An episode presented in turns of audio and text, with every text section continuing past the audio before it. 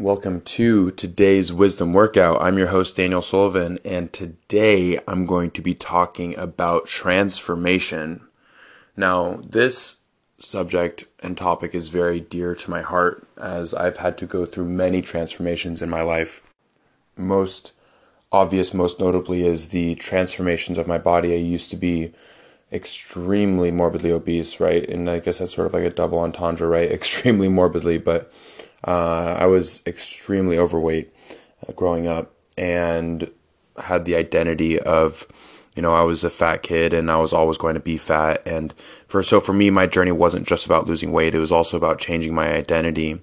Um, and also, you know, I struggled with a lot of self worth issues, and uh, because of that, it kind of led to some eating disorders and food addictions. And so, I sort of had a lot of internal conflict and a lot of things internally that I needed to shift in order to have a transformation as well as be able to maintain it permanently. And I would be um, not extremely truthful saying that, uh, you know, I did it once and it's perfect. Um, because it's a constant iterative process, especially for me since I sort of existed at a extreme extreme, right? So you know, I sort of view uh, transformation almost like a yo-yo, right? Where if you um, sort of go to one super extreme, right, in order to sort of balance out, you kind of have to go the other extreme, and then sort of find your balance within that, within the extremes. And I did that for so long that um, sort of me balancing out the extremes is sort of uh, taking a while, right? You can't if you were stuck in a pattern for 10 years, you're not going to be able to change it directly in three months, right? And so, but through this whole process of sort of solving my eating disorders, solving my food addiction, solving my self worth issues, and I learned how to transform myself on a physical level, but as well as uh, mental and sort of spiritual level. And I think that the true key to a permanent transformation is probably the opposite of what you would expect. I believe the key to a true and permanent transformation is surrender. And what do I mean by that?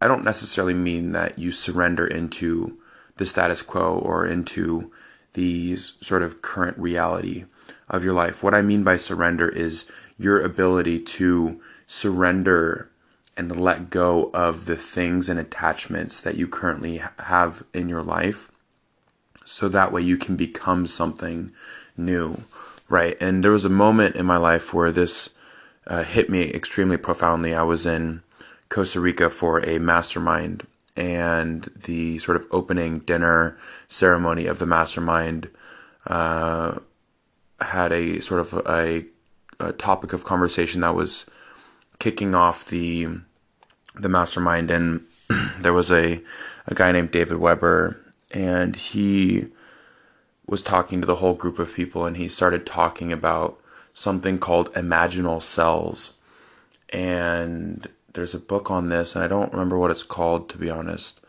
Um, so, but basically, he was referencing the book and telling a story of his own life, and uh, he started talking about how a caterpillar transforms into a butterfly. And if you're not aware, a caterpillar essentially, when it's beginning its transformation, uh, releases uh, some cells that are called the imaginal cells. And the imaginal cells basically, I don't know if it's before or after it goes into a cocoon. I really, I'm not an expert in that, obviously, but um, basically the imaginal cells are attacked by the caterpillar's immune system, and then that's how the the caterpillar actually transforms um, over time because the imaginal cells basically fight the immune system and then convert the cell, immune cells into imaginal cells, and then that spreads throughout the body, and basically the whole caterpillar turns to mush, and then uh, sort of becomes something new. Now, the way that David related it to everyday life and to people was what was really profound to me because, you know, for me, I sort of look to universal patterns as sort of guide guidelines for living my life. And um, you know, the imaginal cells, right? They start out very very few in number, and when they're they're trying to start a transformation or a revolution within the caterpillar's body, right? It's instantly attacked, and then eventually just overcomes and is able to transform the caterpillar, right? And you see that in society. I think it's a Gandhi quote. Uh, he said, uh, first they ignore you, then they laugh at you, then they hate you, and then you win, right? It's sort of this resistance against transformation. And so, um, in terms of transforming, right, you really have to surrender into what is happening. And you, it has to be a conscious decision. You can't just like be like surrender, like, oh, surrender and then lose 100 pounds. No, it's not. It's not like that. You have to make a decision. And then in the process of that decision, what's going to happen is you're going to be able to surrender into the new identity, right? It's really sort of like a form of ego death, right? Or a form of, um, you know, identity crises or, you know, things like that, where if you want to change yourself so drastically, but you're currently existing in an identity of something that you don't want to be, you have to let go of that identity. And that's the hardest thing in the world. You know, it's the, the sort of, um, most powerful force in any sort of psyche is the need to stay consistent with one's own identity. And so, if you are trying to escape that, right, you are trying to work against the hardest sort of force in uh, the human psyche. And so that's why I say surrender is the most powerful component of it because if you do not have the ability to surrender into a new identity, you're never going to escape the old one. So, and I guess sort of another analogy that I really like for this, I just thought of it is in Harry Potter.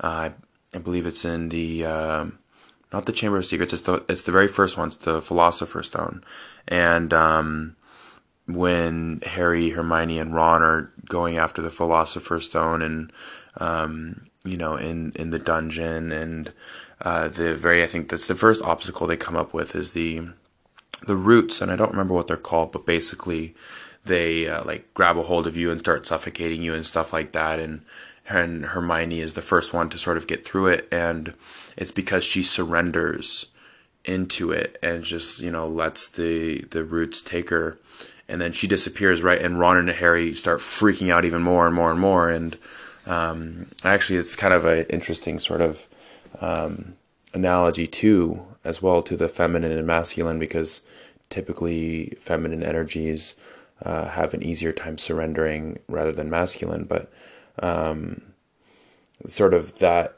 is basically sort of how the transformation has to happen, right? Like you are existing above, using this analogy, you're existing above the, was it wormwood? I don't remember, but um, no, wormwood, I think I'm geeking out a little bit here on you, but um, basically, right? Like in order to pass through this sort of transformation, you have to be willing to break down. You have to be willing to surrender into a new identity, right? There's this saying like you have to break down in order to break through, and that's very true as well. It's just full surrender, full acceptance, full shifting of the energy and full shifting of the identity that you are trying to maintain. Otherwise, you can't, right? That's why a lot of people will lose 100 pounds and then gain it right back. It's because they never shifted the identity of who they were as a human being, right? They're still in their mind the fat kid. And so they just, you know, eat it and gain it all back because they never truly integrated the new identity that they wanted to become. So, anyways, I hope that this was helpful in terms of giving you some perspective or some framing on how to complete a transformation. Uh, if you have any questions or if I wasn't clear about anything, totally feel free to reach out to me. Um, uh, probably the easiest way is Instagram at daniel.sullivan.